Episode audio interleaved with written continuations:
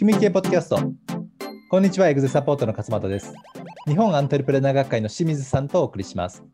本日のテーマは、書籍レビュー、いかなる時代環境でも利益を出す仕組みについてお話をしていきます。清水さん、よろしくお願いいたします。はい、お願いします。え今日はですね、珍しく書籍レビューというテーマなんですけれども、仕組み関係の本ってものすごくたくさん出ておりまして、はい本当ですね、Amazon とかで仕組みで検索するだけでも20冊、30冊出てくると思うんですよね。で、最近ですね、あのまあ、まだこれ新しいと思うんですけど、気になった本が、アイリスオーヤマの会長、大山健太郎さんが、えー書かれた、いかなる時代環境でも利益を出す仕組みというですね、まあ、タイトルにも仕組みというふうに書かれている本なんですけれども、今日はですね、これを取り扱いながら、あのアイリス大山さんの、まあ、仕組みの作り方とか、ちょっとね、あの考え、えっと、お話をしていければと思ってるんですけれども、はい、これ本を読めば読むほど、もうアイリス大山さんはもう仕組みが、あ仕組み依存の会社と、そうですね。そう依存仕組み依存の会社と、うん。はい。い、う形でね、すごい読み込めますので、あ面白いなと思いましたのでね、うん。ちょっと取り上げたいと思います。ははい。い。で、まあ、清水さんからね、あのこれ読んでみて,、見ていただいて、いかがでしたでしょうか？そうですね。うん。アイリス大山さんって、なんか、名前は毎回してたけど、はい。最近特に聞くなっていう。あ、そうですよね、確かに。はいうんで、私がいつも行ってるスーパーのところにも、なんかね、アイリス大山のなんかか家電っていうか、そのキッチン用品はい。のコーナーができてて、うん。あれ、こんなの作ってたんだっていう のを気づいてね。すごいですよね、はい広く。それはい、それ気になって、なんか、あ、こういう本もあるんだと思って手に取ったんですよね。うん。でそしたら、そのおっしゃった通り、仕組み依存の会社で、そのいかなる時代環境でも利益を出す仕組みっていうこの本、はい。これなんか、まさにそのものやんと思って、僕らが言ってることの、うん。実践者だなと思って、それであの、き見たらそのあれなんですよね、アイリスオーヤマあの今、会長がこの人で、はい健太郎さん。はい。で、数年前に引き継いだんですよね、息子さんか誰か。そうですね。はい、で社長が変わってもうん、業績を伸ばし続けているということで、はい。まさに仕組み依存の会社の強さを表してるんじゃないかと思ったんですね。そうですよね。本の中でも、なんか項目として、ね大山健太郎ってね、社長のお名前ですけど、大山健太郎が主ではいけないというところであ、そうそうそう。社長依存させないという、そもそものね、発想がありますよね。そうですね。うん。仕事を俗人化させない数々の仕組みの利点を最大限発揮できる場面が事業承継ですって書いてあるんですね。はい。そこに。まさに。そうですね。うん。まあ、我々言ってることがね、本当に体現されてるような。そうですね。うん。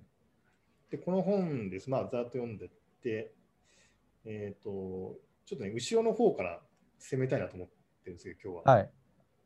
あの最後の方にですね、企業理念が書いてあるんですよ。はいそうですね。はい。はい。で、えっと、まあ、5つありますということで、うん。まあ、ちょっと全部読みませんけども、はいあの一番最初の 1, つ目の項目を読むと、うん。会社の目的は永遠に存続することと、うんいかなる時代環境においても利益を出せる仕組みを確立することって書いてあるんですよ。で企業理念の中にも仕組みという言葉がうん入って。ますと。で、その他にも2、3、4、5っていう理念があるんですけど、はい。で、その、この大山さん曰くですね、えー1から4の理念は、要はその仕組みに関する理念であるとうん。書いてあるんですね。はい。で、5つ目はね、起業家精神であると書いてあるんですね。アントレプレナーの、アントレプレナー、まさに僕らのええ言ってることと同じなんですけどもですね。素晴らしいですね。で仕組みの土台になるのが、その起業家精神であるっていうふうにう言ってるんです。ん。あ、そうですよね。はいはい。高い志にも関わってくると。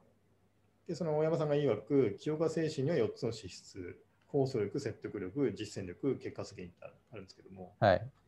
いやその起業家精神を持って、やっぱり事業を構想して、うんでまずそれが大事だと。でそ,、はいそれを実現するために必要なのが仕組みであるというふうな考え方うんなんですよね。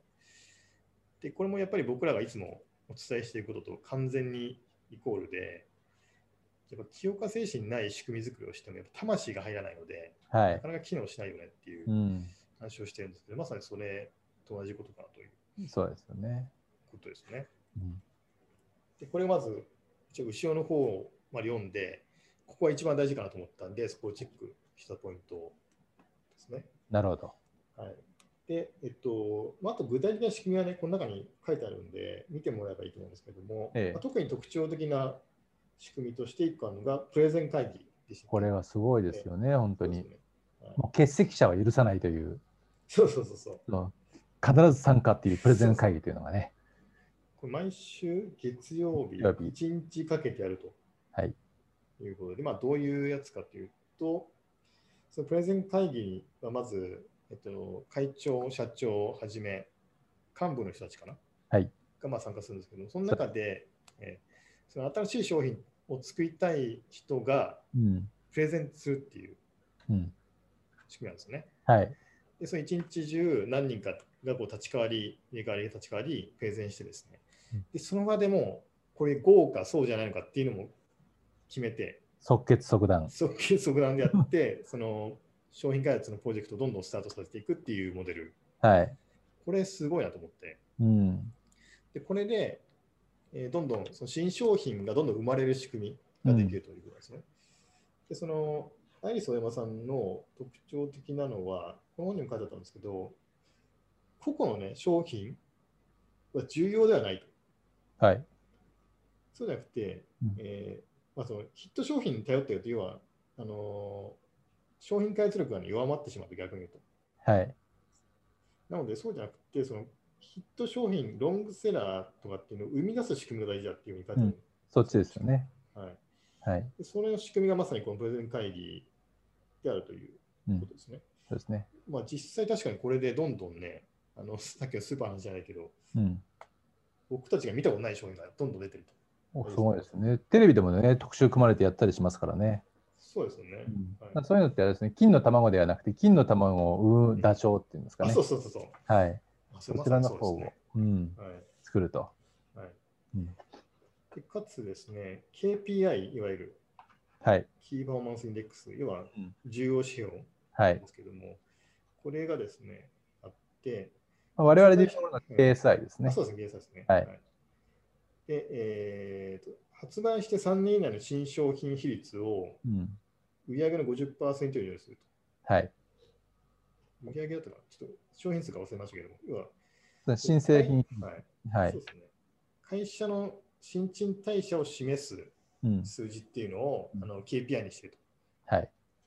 ということで、このプレゼン会議がちゃんと成果で出てるかどうかっていうのは、そのこの KPI でちゃんと測ってるよということも書いてあるんですよね。うん。だからそういうのが相まって、えーそのヒット商品に頼らないんで、時代に合わせてどんどんヒット商品を出せるということなんですね。はい。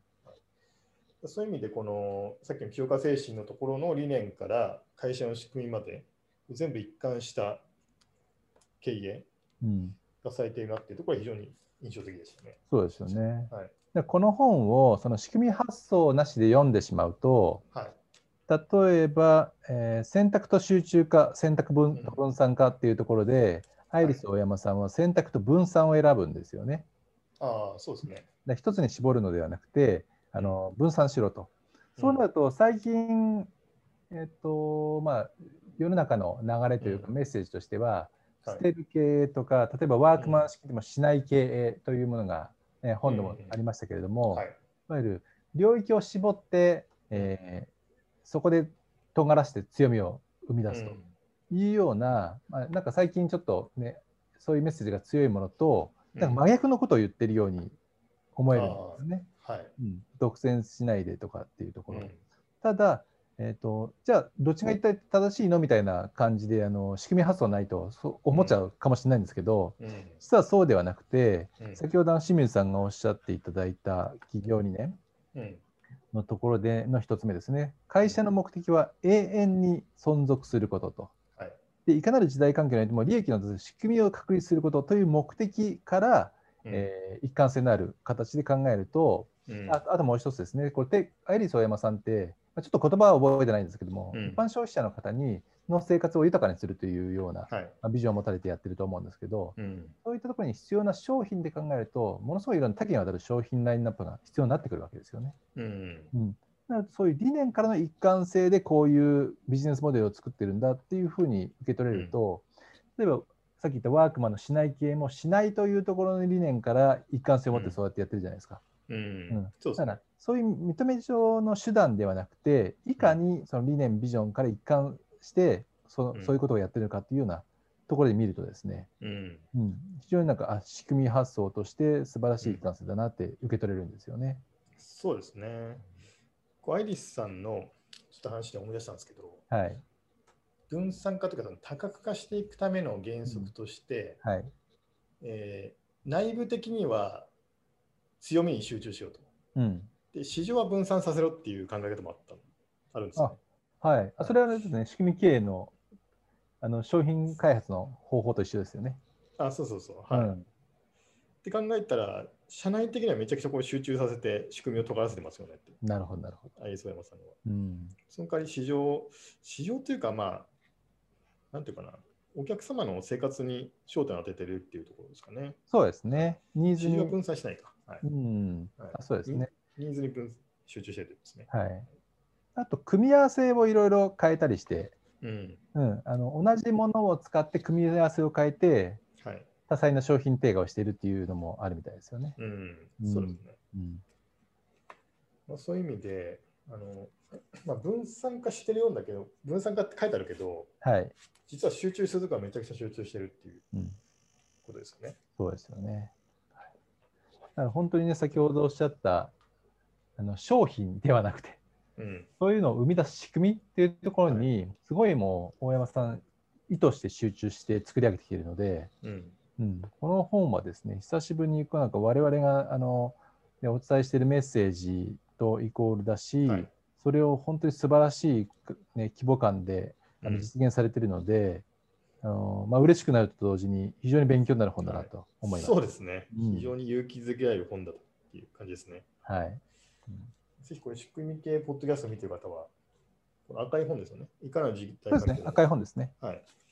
これ手に取っていただければと思いますね。はいうん、僕あの、この本良くて良かったので、あの紙の書籍とあまあの Kindle のデータの両方買ってしまいましたんで、あ、そうですか。はい、はい、結構いろいろあのパラパラたまに見てますけど、非常に参考なので、そうぜひおすすめですので、ははいい。皆さんもぜひですね、読んでいただくといいかなと思います。はい。